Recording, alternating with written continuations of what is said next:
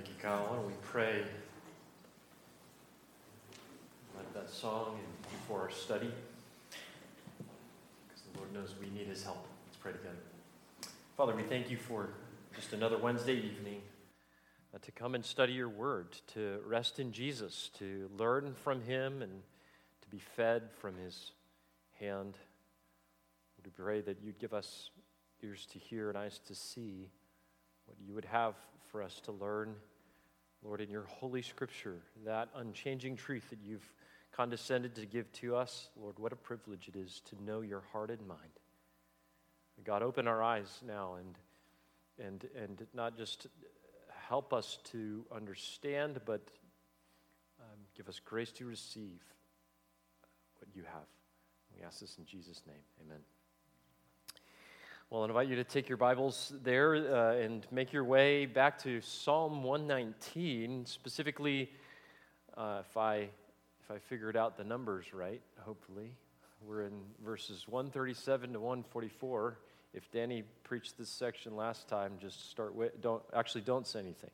I'm just going to keep going, and we'll do it again. No, I'm pretty sure this is where we'll be. The Sade stanza. And I'm going to need you guys to lock, lock in right at the get go here because um, I want to do something a little bit different up front tonight. Here in a moment, I'm going to read this stanza in its entirety, but I want you, what I want you to do is not what you maybe typically do, and this is an accusation when, you know, preachers get up and read the passage at the beginning. I know what the temptation is sometimes, like, well, he's going to walk through that. I'm just going to, you know, sit here and um, do other things, but I want you to I want you to focus because as you follow along and listen, I want you to take note of any particular words or ideas that are repeated in this section as I read. Okay, I think you can do that because uh, I'm going to ask you about them afterwards. Okay, so this is like an open book pops quiz. Um, so, any, anything that's repeated that you can take note of here, okay, beginning 137 down to 144, and then uh, we'll see if you can get the answers that I'm looking for. Righteous are you, O Lord, and upright are your judgments. You have commanded your testimonies in righteousness and exceeding faithfulness. My zeal has consumed me because my adversaries have forgotten your words. Your word is very pure, therefore your servant loves it. I am small and despised, yet I do not forget your precepts. Your righteousness is an everlasting righteousness, and your law is truth. Trouble and anguish have come upon me, yet your commandments are my delight. Your testimonies are righteous forever. Give me understanding that I may live. All right, what, what, what did you see? What is repeated, maybe most in these eight verses? Anybody? There should be one that's pretty obvious. Righteousness, Righteousness you got it. All right, there. Look, everything after this is, after that, it, I'm just glad you got that one. Um, yeah, right most obvious, you should have noticed the repetition of the words righteous or righteousness. I underlined them there for you up on the slides. Um, even the related term upright in verse 137, right, is all, all related. It's that same idea and theme. And this is the major theme then of this particular stanza. It is the glue that binds these verses together. And it makes sense because the Hebrew word for righteous or righteousness begins with this very letter of the Hebrew alphabet, Sade, and it's the first word found in 137, 142, and 144. Okay? Now it gets a little bit more difficult. Any other words did you see that were repeated? Anybody? There's, there, I'll give you a hint. There's one in the middle section that has nothing underlined in it yet. John? Forgotten. Isn't that interesting? In that middle section, those three verses, maybe you noticed, or maybe you're just now noticing from my slide because it's underlined and bolded. well, first, the glaring omission of righteousness in the middle three verses, along with the repetition of this word forgotten, 139 and 141. So think about this. In the middle section here, I think the psalmist is deliberately highlighting the problem that we have in this present experience in this fallen world, right? He's showing us just how controversial God's righteousness is among men in our present age. Here, his conviction and commitment to God's righteousness is tested and tried in, an, in, in a world that is run amuck with evil. While God is indeed right and righteous, as the first and the second sort of chunks do assert and affirm, in all that he does, the point here in the middle is that we experience, as we experience suffering, persecution, as we witness evil unanswered, the world calling good evil and evil good, it can be difficult sometimes, can it? To believe that God is just in all his dealings. And so that's that middle section. Um, let me see, there's, well, there's one more, actually, that's not as obvious, so I'll just give it to you. Notice, finally, as the psalmist then passes through the furnace of that middle section, and he emerges sort of on the other side, down there at the bottom, the last three verses. His convictions, he, he kind of lands on his feet. Notice in that third and last section how the psalmist doubles down on what he said in the first two verses about God's righteousness.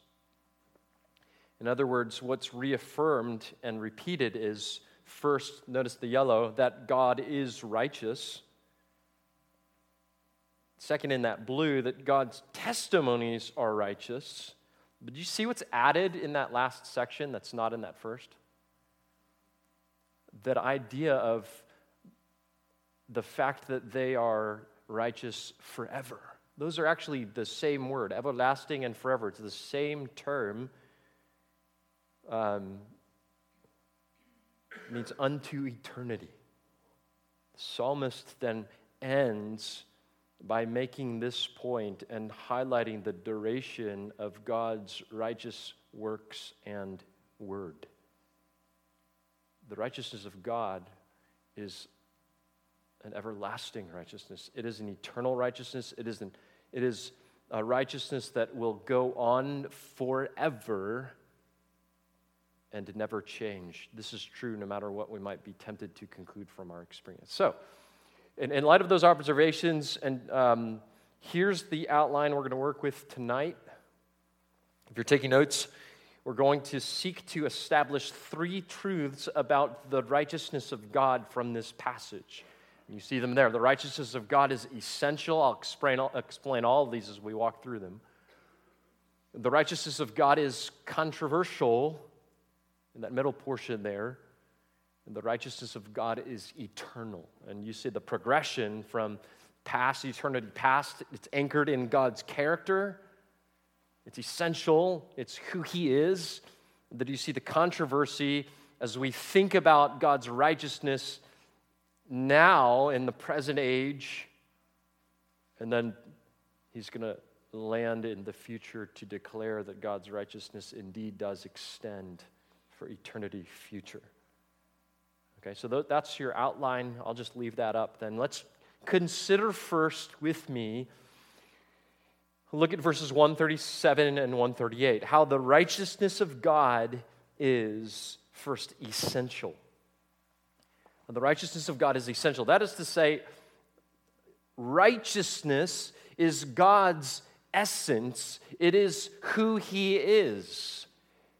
It's not something outside of him that he's measured against and described by.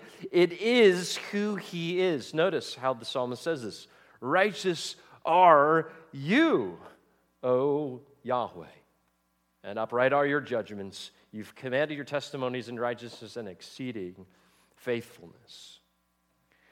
I want you to notice here first that the character of God is righteous. You see that first line? Righteous are you, O Yahweh. It is a declaration of who God is in and of himself. And it's actually it's a declaration without a verb in the original text, literally righteous you Yahweh. In other words, here the psalmist declares that righteousness is not simply, think about this, what God does, but rather it is who he is.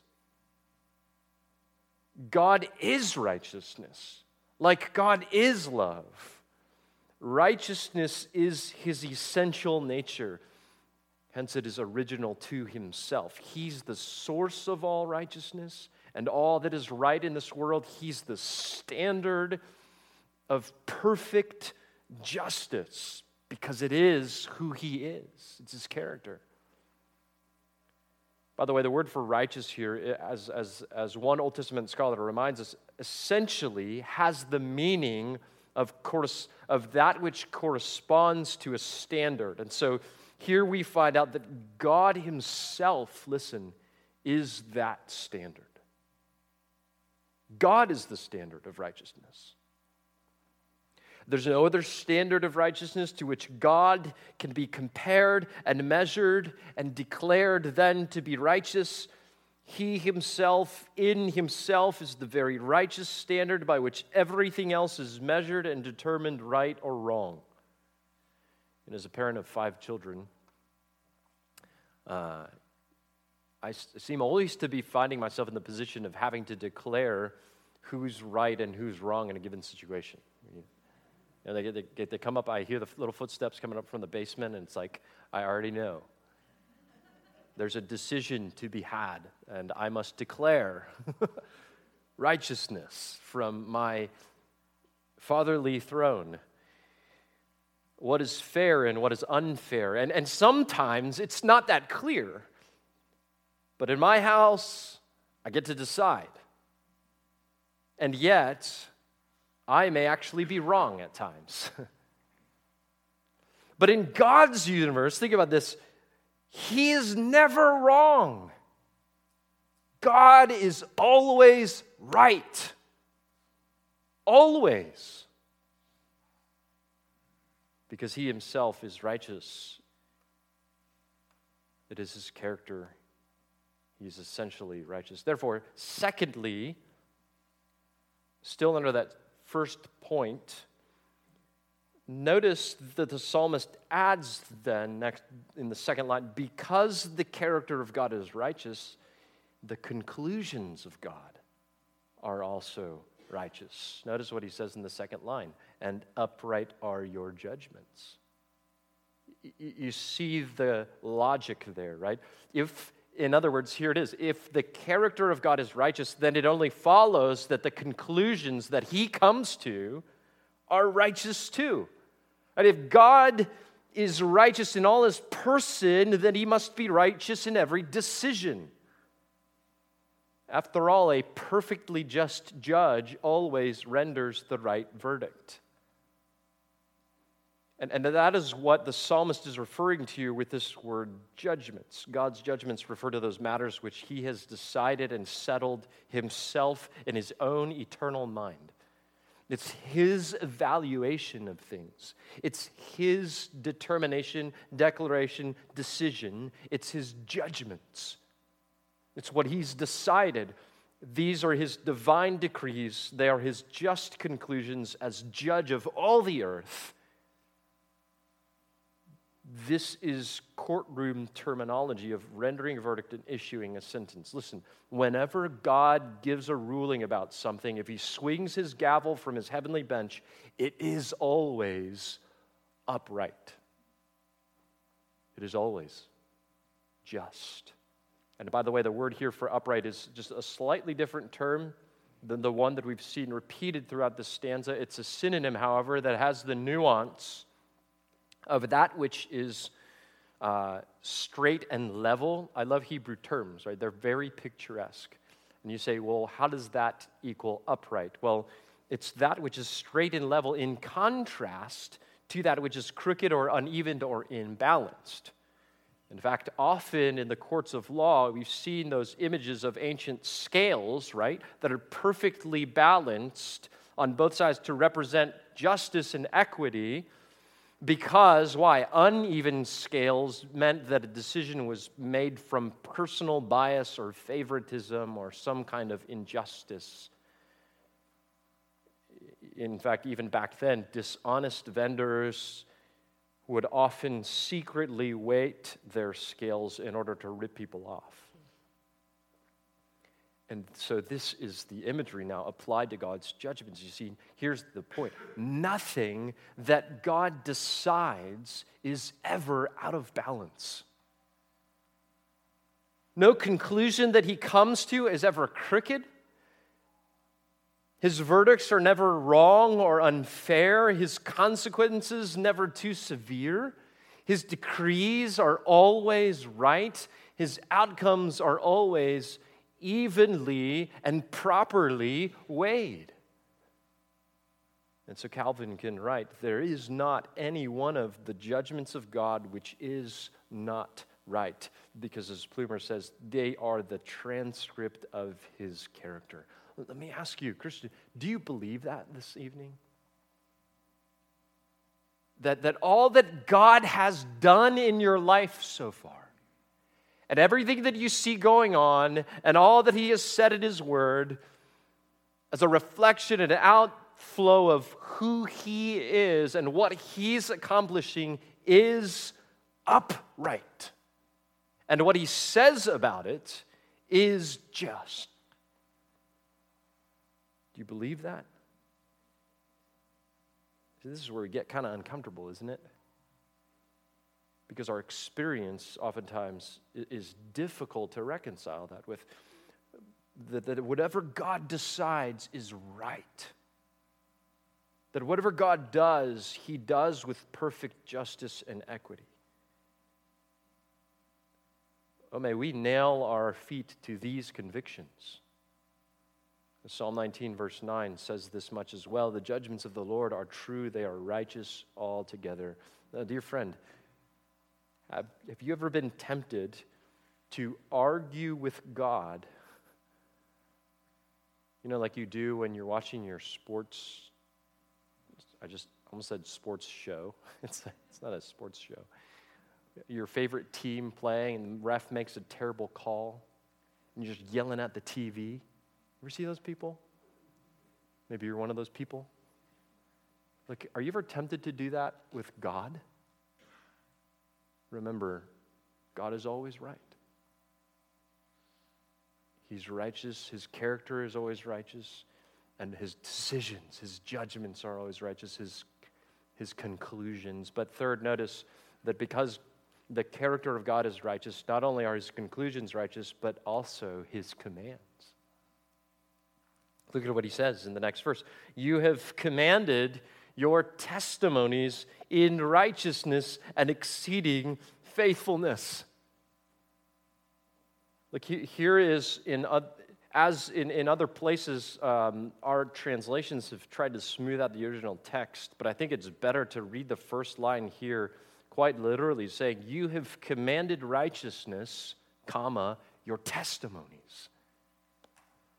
In other words, the point here the psalmist is making is that righteousness, listen, is not only who God is, not only what he decides, but righteousness is what God has commanded.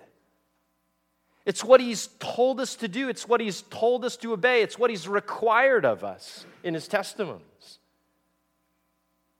But not only do God's decisions reflect his righteous character, but so do his commands both the judgments he renders and the obedience he requires are rooted in his very own righteousness.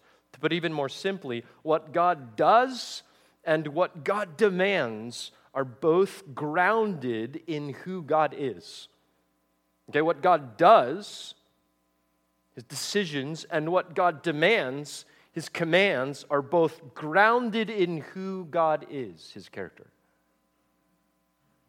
Do you believe that is about his commands, that they're righteous? I think of Romans chapter 7, verse 12. You know, even, even in a section and in a context where Paul is trying to teach us that the law, his commands, God's commands, they weren't, uh, they weren't sufficient to impart to us even this righteousness. And yet, he says, the law is holy and the commandment is holy and righteous and good. And it'll go on to say, where's the problem? The problem is with us. but guys, God's commands are righteous. We may kick against them, we might struggle under them, we might think, man, that's man, that just seems really difficult. But take it to the bank. Just like God's character, they're righteous. Is this your perspective of God's law and his commandments? I mean, are you ever tempted to conclude that the standard of God's commandments are just too burdensome or oppressive or they're just unfair? Are you ever tempted to complain about how unreasonable his demands are? If ever that is you, remember this his commandments are righteous. And notice what the psalmist adds here in the second line regarding God's commands they are given in exceeding faithfulness. In other words, not only God's commands righteous, but they're also utterly reliable, faithful, and true. Here, with this language, the psalmist ushers us back into the divine courtroom where God is not only the judge who renders a verdict, but he's also the witness who offers his testimony. And anytime, listen, God is on the witness stand, his testimony is always trustworthy. Always. Again, is this how you receive his commands? What do you think of all that God has required of you in Scripture? All that he has told you to do, all that he has called you to obey, all that he has called you to conform your life to? Do you affirm God's commandments as righteous and faithful, or do you question whether they're truly just and reliable? You see, what we believe about God and His righteousness will inevitably affect our attitude towards His commandments, I think. Right? That was, that was revealed to us in the garden when Eve had that seed of doubt planted in her mind by the serpent that caused her to think, you know what, God, God is, you know, God is not good or just to, to withhold this from us. And she began to question God's character, the one who gave the command. See, what we believe about God and his essential nature then affects what, how we view his commands it will either encourage or discourage our obedience to them. Listen to this helpful illustration by John Phillips. He says this In the halls of American Congress, one finds two kinds of people the legislators and the lobbyists.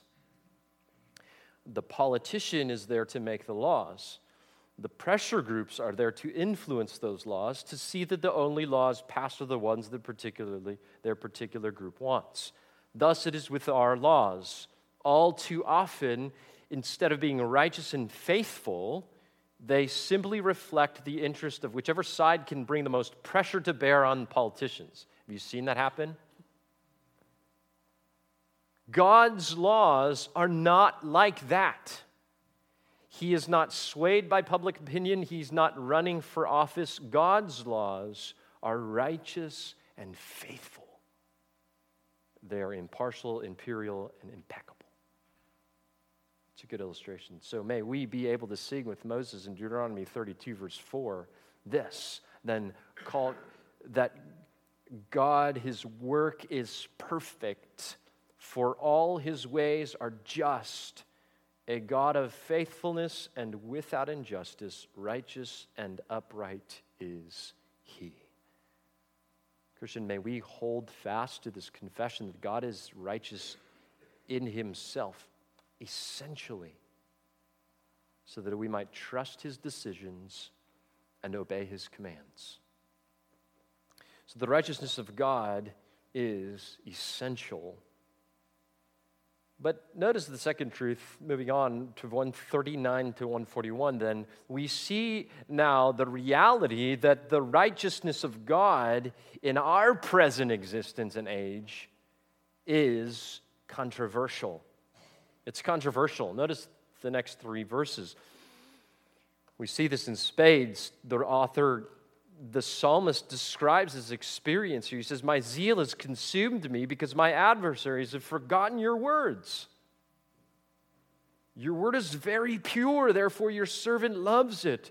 I'm small and despised, yet I do not forget your precepts. Notice in this section how the major contrast is between the psalmist and his enemies here, which is why I say the righteousness of God is controversial.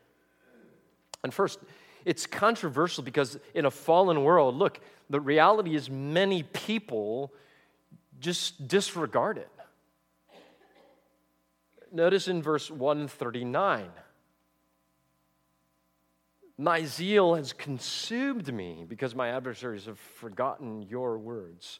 Like here, the psalmist describes his own righteous zeal for the righteous standard of God, and that's, that's actually a very controversial stand that he's taking because there are many who simply disregard that standard. In the previous stanza, he declared, the psalmist, My eyes shed streams of water because they do not keep your law. Well, here he demonstrates that his passion and his zeal to see God's word upheld and honored went beyond his own obedience to it and stretched to his desire, even for those around him, to live righteously also. Let me ask you, beloved, do you, do you do you love God's righteousness so much that it burdens you to know that His law is being violated every day all around you?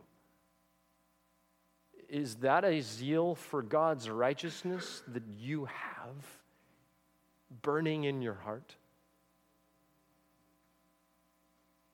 In the psalmist's day, as in our day, the righteousness of God had fallen on hard times and it really bothered him. Does it bother you? The word here for zeal describes a holy jealousy, a righteous passion. Zeal, as one writer said, is a holy warmth whereby our love and anger are drawn out to the utmost for God and His glory. And that kind of zeal, of course, is typified, it was exemplified in our Savior in John chapter 2. You remember? What happened in John 2? What did Jesus do the first time? He did it twice. Come on. Tim, you know. What did he do? He cleansed the temple. Yeah, and, and, the, and, and the commentary there, as he drove the money changers out of the temple, the disciples remembered that it is written, Psalm 69, verse 9, their zeal for your house has consumed me. It's the same language almost the exact same phrase here. It's the same kind of zeal that's found in the psalmist. And in fact, notice what, notice what it was that provoked the psalmist here. He tells us in the second line because my adversaries have forgotten your words.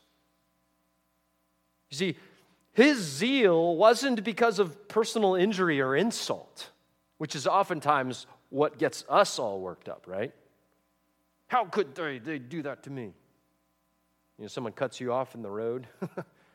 Righteous anger, right? Probably not. No, his zeal wasn't out to defend his own glory or reputation or comfort. Rather, he could not tolerate the fact, as Jesus could not, that so many were disregarding the righteousness of God.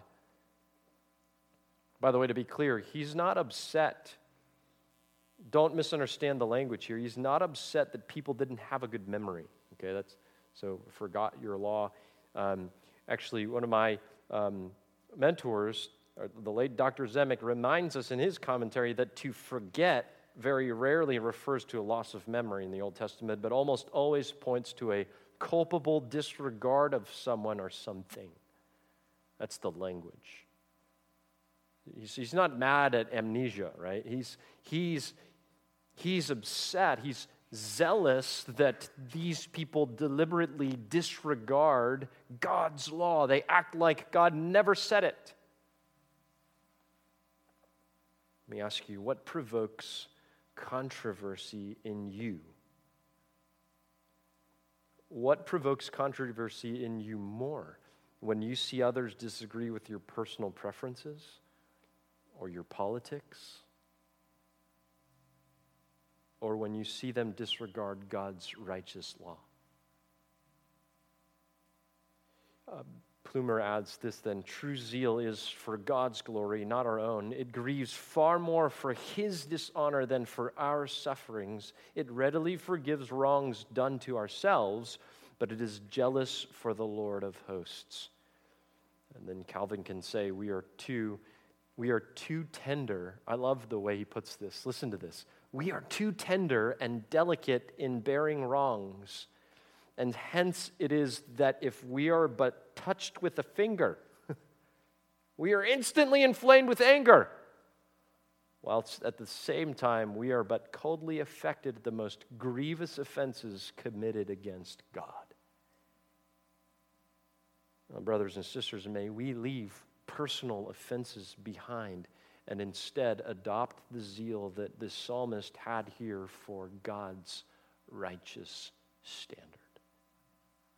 But notice next how this same zeal for God's word and righteousness is not just provoked when others disregard it, but more positively. Look at what he says in verse 140. More positively, he has this zeal because verse 140 says, God's word is very pure. Notice, your word is very pure. Therefore, your servant loves it. You see, that's why. Now he peels back the onion and says, This is why it matters so much to me.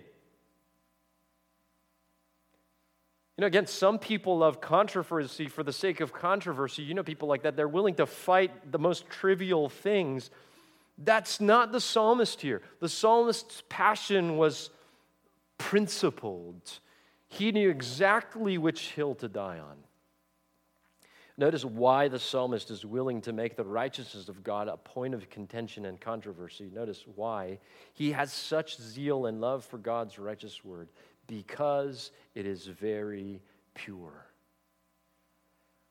Now, the language is that of a precious metal that has been tested in a refiner's fire. We've seen this idea already back in uh, chapter, uh, well, same chapter, Uh, feels like it should be multiple chapters, but we've seen it back in verse 127. The psalmist has referred to God's commandments as being better than gold, yes, above fine gold. It's the same image there. But here, the point is similar, but now with reference not just to value, but to its purity and its perfection. In other words, the point is that there are no impurities to be found in God's Word. It's by this description the psalmist says the Word is absolutely perfect, without dross of vanity and fallibility, which runs through human writings. One, one author says, The more we try the promises, the surer we shall find them. I love what, how Spurgeon puts it here. It is, it is God's word is truth distilled holiness in its quintessence. In the Word of God, there is no admixture of error or sin. It is pure in its sense, pure in its language, pure in its spirit, pure in its influence, and all this to the very highest degree. The Proverbs 30, verse 5 every word of God is tested. Psalm 12, verse 6 the words of the Lord are pure words, as silver tried in a furnace on the earth refined seven times. Like, beloved, this, this is why the psalmist had such tremendous zeal and love for God's word of righteousness. Not just because it told him what he wanted to hear, nor simply because of what it could do for him, though it could do much, but because at its core, it is pure, unmixed, unalloyed truth. Is that why you love the Word of God? Let me ask you, is that why you're here tonight? Is that why you pay attention to the preaching? John Phillips says the psalmist loved God's word because it was so pure. He could drink in God's word without fear of contamination. I love that. Such certainty cannot be said about the writings of the world's false religions, which of uh, many of which are polluted at its at their source. Friends, let us forget about controversy over lesser things. May we be known for our zeal for God's truth, not man's tradition. And notice finally here in verse 141 how the psalmist's zeal was undeterred by his, even by his own suffering, experience of suffering. He says, I am small and despised, yet I do not forget your precepts. You see, this, this here is proof of the sincerity of his love for the righteousness of God. It persisted even when it was unpopular and even when it cost him greatly. Look, let's be honest. Part of the reason why God's absolute righteousness is controversial in this life, even among believers sometimes, is because our experience in a fallen world is, as I said earlier, it's, it's hard to reconcile that. To read verse 137 and then to go look at what's happening to Israel right now. Right? Or even to be there in Israel. That was certainly the case for the psalmist at the time of his writing The righteousness of God is controversial in this life. The language of being small and despised here refers to the persecution and disdain that the psalmist received. He was lightly esteemed, considered irrelevant by the world. He was unpopular and repulsive in the company of those who dismissed God's word. No doubt he was treated as an outcast, viewed and scorned and insulted as a bigot Is this not the lot of those who love purity in the midst of a crooked and perverse generation? Have you experienced these things before? And what is the next thought? The temptation is to say, God, I thought you were righteous. I thought all that you did was just. And here, great injustices are being perpetrated on your people. Yet these are those who seek first Christ's kingdom and righteousness, who forget not God's precepts, even when they suffer. What a testimony. What a testimony. Or as Calvin put it, the, they are those, these are those who seek not their reward on earth, but through heat and cold, poverty and danger, slanders and mockeries, persevere with unwearied steps in the course of their warfare. Look, let's be clear and honest. The righteousness of God is controversial among men in this fallen world. It is. It's despised by many, and it's difficult to see without the eyes of faith. But notice the psalmist lands on his feet here. Lastly, the third point up there, the third truth, third reality, verses 142 through 144. The psalmist affirms that in spite of what life looks like in the moment, the truth of the matter is the righteousness of God is eternal. He says, Your righteousness is an everlasting righteousness, and your law is truth. Trouble and anguish have come upon me, yet your commandments are my delight. Your testimonies are righteous forever. Give me understanding that I may live. And I notice first that the the righteousness of God is eternal in both his work and his word. Look at verse 142. He says, Your righteousness is an everlasting righteousness, and your law is truth. Now, in the first line there, I would argue for the translation, Your righteous works are righteousness forever. Um, it's kind of a difficult thing to, translate. But in, in other words, there, there, there have been plenty of instances, think about this, in, in which men have acted one way in time past, thinking that they were doing right, only to look back on their circumstances years later to realize to their dismay that what was appropriate then is no longer agreeable now. And that's dug up and thrust in their face, right, sometimes. But what God does is what God does in righteousness, here is asserted, will always be righteousness forever. That's the point here, for his acts proceed from his nature, and he is eternally righteous. His righteousness will not change. The standard of righteousness does not bend the farther down the road of eternity you get.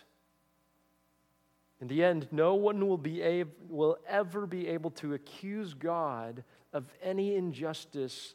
Listen, think about this regarding anything and the unfolding of his redemptive plan and purpose. Think about that. Do you know what that includes?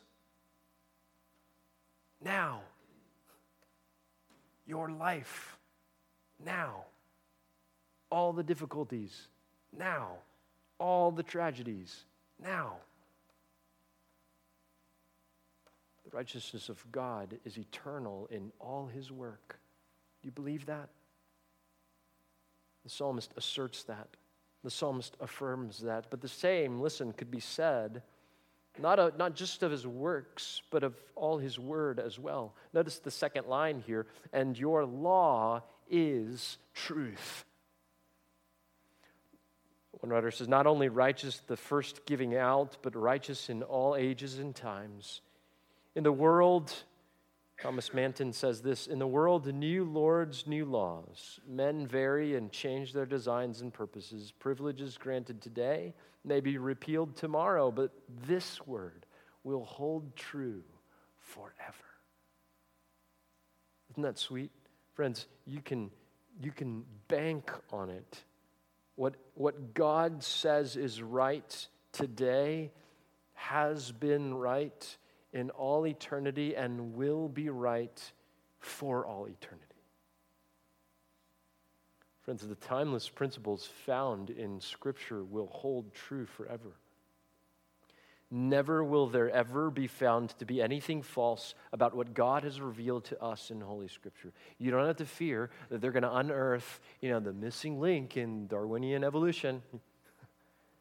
You don't have to fear that. His word is forever true. His law is truth. If you want, think about this then. If you want to always be right, then always agree with the Word of God. The righteousness of God is eternal in all His work and all His Word. But notice next how in verse 143, how the eternal nature of God's righteousness then provides the psalmist with transcendent joy beyond his circumstances. Look at verse 143. Look, from that truth, the psalmist now reasons and interprets his experience. Okay, not the other way around. Okay, not, let's not be backwards here. From the conviction of verse 142, we reason. Notice 143 trouble and anguish have come upon me, yet your commandments are my delight. Both terms, trouble and anguish, have connotations of pressure, stress, constraint, narrow straits, confining circumstances. This is what the psalmist experienced. In fact, here the language is that such experiences, the verb is literally have found me. It's like that hide and seek language, right? They're coming after me and they and they, and they found me. They are trouble and anguish. They are personified here as having tracked and hunted down the psalmist. Distress is my hound. What an appropriate picture of life in a fallen world, isn't it? Look, how many of you have tried to hide from difficulties in life? You know, you can't do that. You know, so often we spend all of our time trying to hide and avoid such things, and in vain we often seek to throw off the scent, as it were, of trouble and anguish. But when instead, notice, you know what you should be doing? The psalmist says we should be running after God's word. Don't, don't, don't, don't hide. Don't make it your life's ambition to hide from all the trouble. If I could just lock myself in, quarantine myself in my basement, Maybe nothing bad will happen to me. Maybe I'll finally have joy. Look, that's not how that works. The psalmist says, don't, don't spend your time uselessly trying to flee from these things which will find you in the end. Rather, spend your time delighting in God's word. Look, the implication here is that trouble and anguish will eventually find you if you live long enough, but my friend, you can still have joy. You can still have peace in those circumstances if your delight is in God's unchanging and eternal word.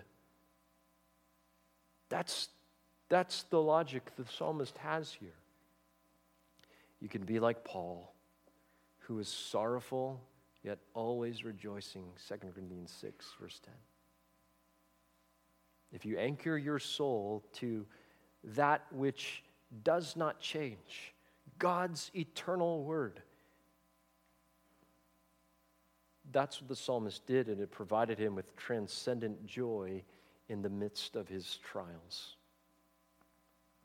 Finally, notice how the eternal nature of God's righteous word also provides sufficient wisdom.